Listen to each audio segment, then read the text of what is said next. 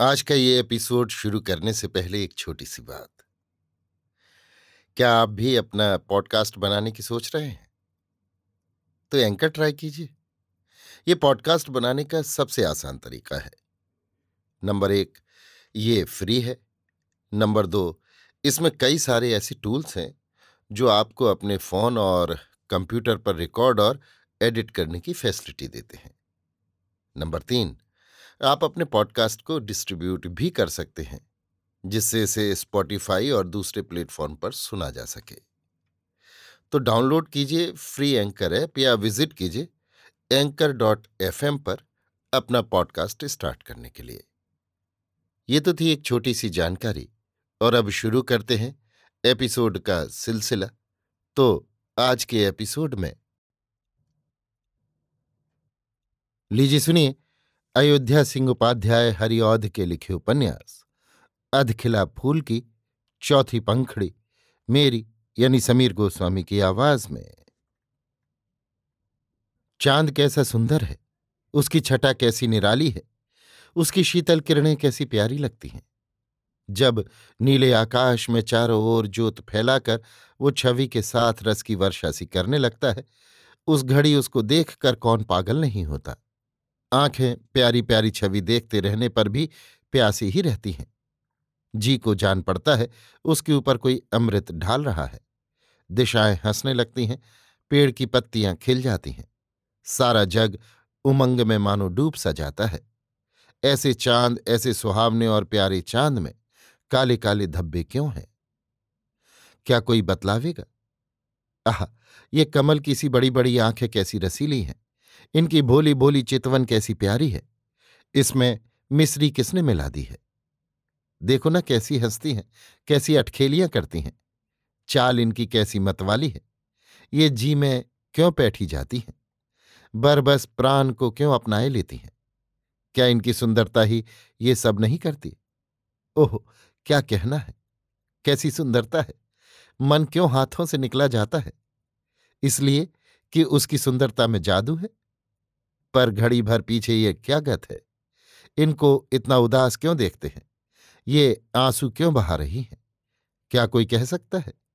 जो आँखें ऐसी रसीली, ऐसी सुंदर और ऐसी मतवाली हैं, उनको रोने, धोने और आँसू बहाने का रोग क्यों लगा? अभी कुछ घड़ी पहले हमने जिस स्त्री को अपने लड़के, लड़की के साथ मीठी मीठी बातों से जी बहलाते देखा था, हंसती, बोलती पाया था, वो इस घड़ी क्यों रो कलप रही है? क्यों सर पर हाथों को मार रही है? क्या इसका भेद बताने वाला कोई है? नहीं कहा जा सकता।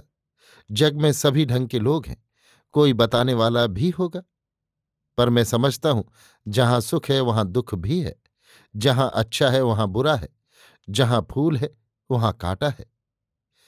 जाड़े का दिन है, शीत से कलेजा काँप रहा है। घने बादल आकाश में छाए हुए हैं। पवन चल रही है। जो फष्टा कपड़ा पास है, उससे देह तक नहीं ढक सकती। सूरज की किरणों का ही सहारा है। पर बादल कैसे हटे? घबराहट बड़ी है।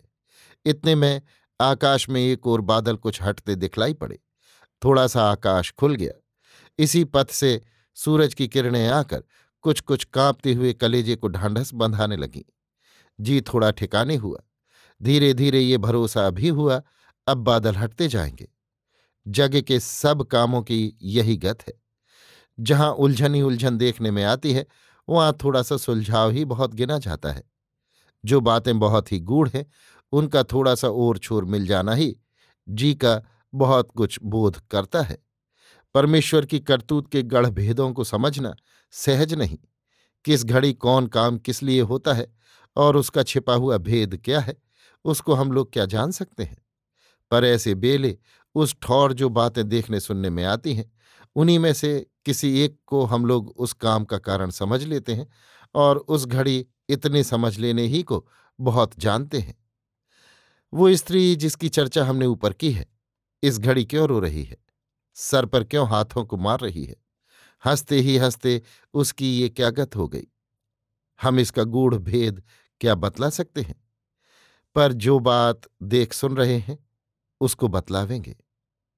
एक खाट बिछी हुई है, उस पर वही लड़का, जिसको हमने आँगन में पलंग पर लेटे हुए पोथी पढ़ते देखा था, अचेत पड़ा हुआ है, सर से लहू बह रहा है, मुँह पीला पड़ गया है, पास ही पाँच चार स्त्रियाँ भी बैठी हैं। इनमें एक लड़के की माँ, दूसरी उसकी बहन और तीसरी गजरे वाली है, दो उसी पड़ोस की ओर है। लड़के की माँ उसको अचेत और उसके सर से लहू बहता देखकर ही रो पीट रही है और उसकी बहन भी बहुत घबराई हुई है, पर इन दोनों को वही गजरे वाली समझा बुझा रही है। पड़ोस की दोनों स्त्रियों में से एक पानी छोड़ती है और दूसरी लड़के के घाव को धो रही है। लड़के की माँ का नाम पार्वती और बहन का नाम देवहूति है। गजरे वाली का नाम बासमती है। ये आप लोग जानते हैं। ये जाति की मालिन है। पार्वती और देवहूति को बहुत घबराई हुई देखकर बासमती ने कहा, लहू का जाना रुकता नहीं, लड़का अचेत पड़ा है, वैद्य जी आज घर नहीं है, जो उनको बुला लाकर दिखलाऊं। और जो बात मैं कहती हूँ उसको तुम मानती नहीं हो, फिर काम कैसे चलेगा? मेरी बात मानो, नहीं तो मैं देखती हूँ अनरथ हुआ चाहता है। पार्वती, मेरे घर आज तक कोई ओझा नहीं आया देवहूति के बाप कहा करते। जिस घर में ओझा का पाँव पड़ा, वो घर चौपट हुआ। फिर मैं तेरी बात कैसे मानूं? पर हाँ, जो कोई दूसरा ऐसा मिले, जो मुझ दुखिया को इस दुख में सहारा दे सके तो तू जा, उसको लेवा ला। मैं तेरा बहुत निहोरा मानूँगी। बासमती, ओझा होने ही से क्या होता है? क्या सभी ओझे थोड़े ही बुरे होते हैं? फिर भले बुरे किसमें नहीं होते? मैंने कई एक ऐसे वेद और पंडित भी देखे हैं, जिनका नाम लेते पाप लगता है। तो क्या इससे सभी वैद और पंडित बुरे हो जावेंगे? ये मैं मानती हूँ हरलाल जाति का कोहार है और ओझा है, पर कोहार और ओझा होने ही से वो बुरा भी है, ये मैं कभी नहीं मान सकती। फिर हरलाल वैदई भी तो करता है, जब बड़े महाराज नहीं है तो हरलाल को आप वैदई के लिए ही क्यों नहीं बुलाती? ओझा होने से क्या वैदई करने के लिए भी वो नहीं बुलाया जा सकता। पार्वती, जिन लोगों में बहुत लोग बुरे होते हैं, जो उनमें दो चार अच्छे भी हों तो उनके बुरे होने ही का डर रहता है। और जिन लोगों में बहुत लोग अच्छे होते हैं, उनमें जो दो चार बुरे भी हों तो इस बात की खटक जी में पहले नहीं होती। पंडित और वैद्यों में बहुत लोग भले और अच्छे होते हैं, इससे उनमें जो कोई बुरा भी हो तो पहले ही उससे जी नहीं खटकता।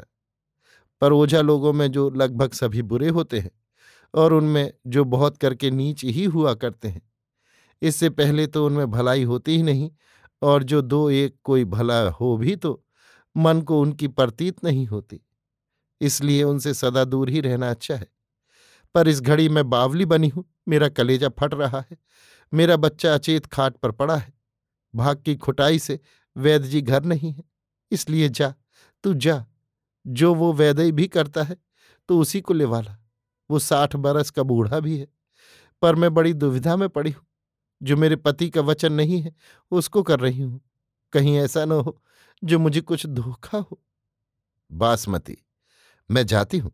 आप सब बातों में खटकती बहुत हैं, पर ऐसा न चाहिए। कभी कभी हम लोगों की भी प्रतीत करनी चाहिए। आप देखेंगी हरलाल आते ही बाबू को अच्छा कर देगा। ये कहकर वो वहाँ से चली गई। अभी आप सुन रहे थे अयोध्या सिंह उपाध्याय हरिऔध के लिखे उपन्यास, अधखिला फूल की चौथी पंखड़ी, मेरी यानी समीर गोस्वामी की आवाज़ में।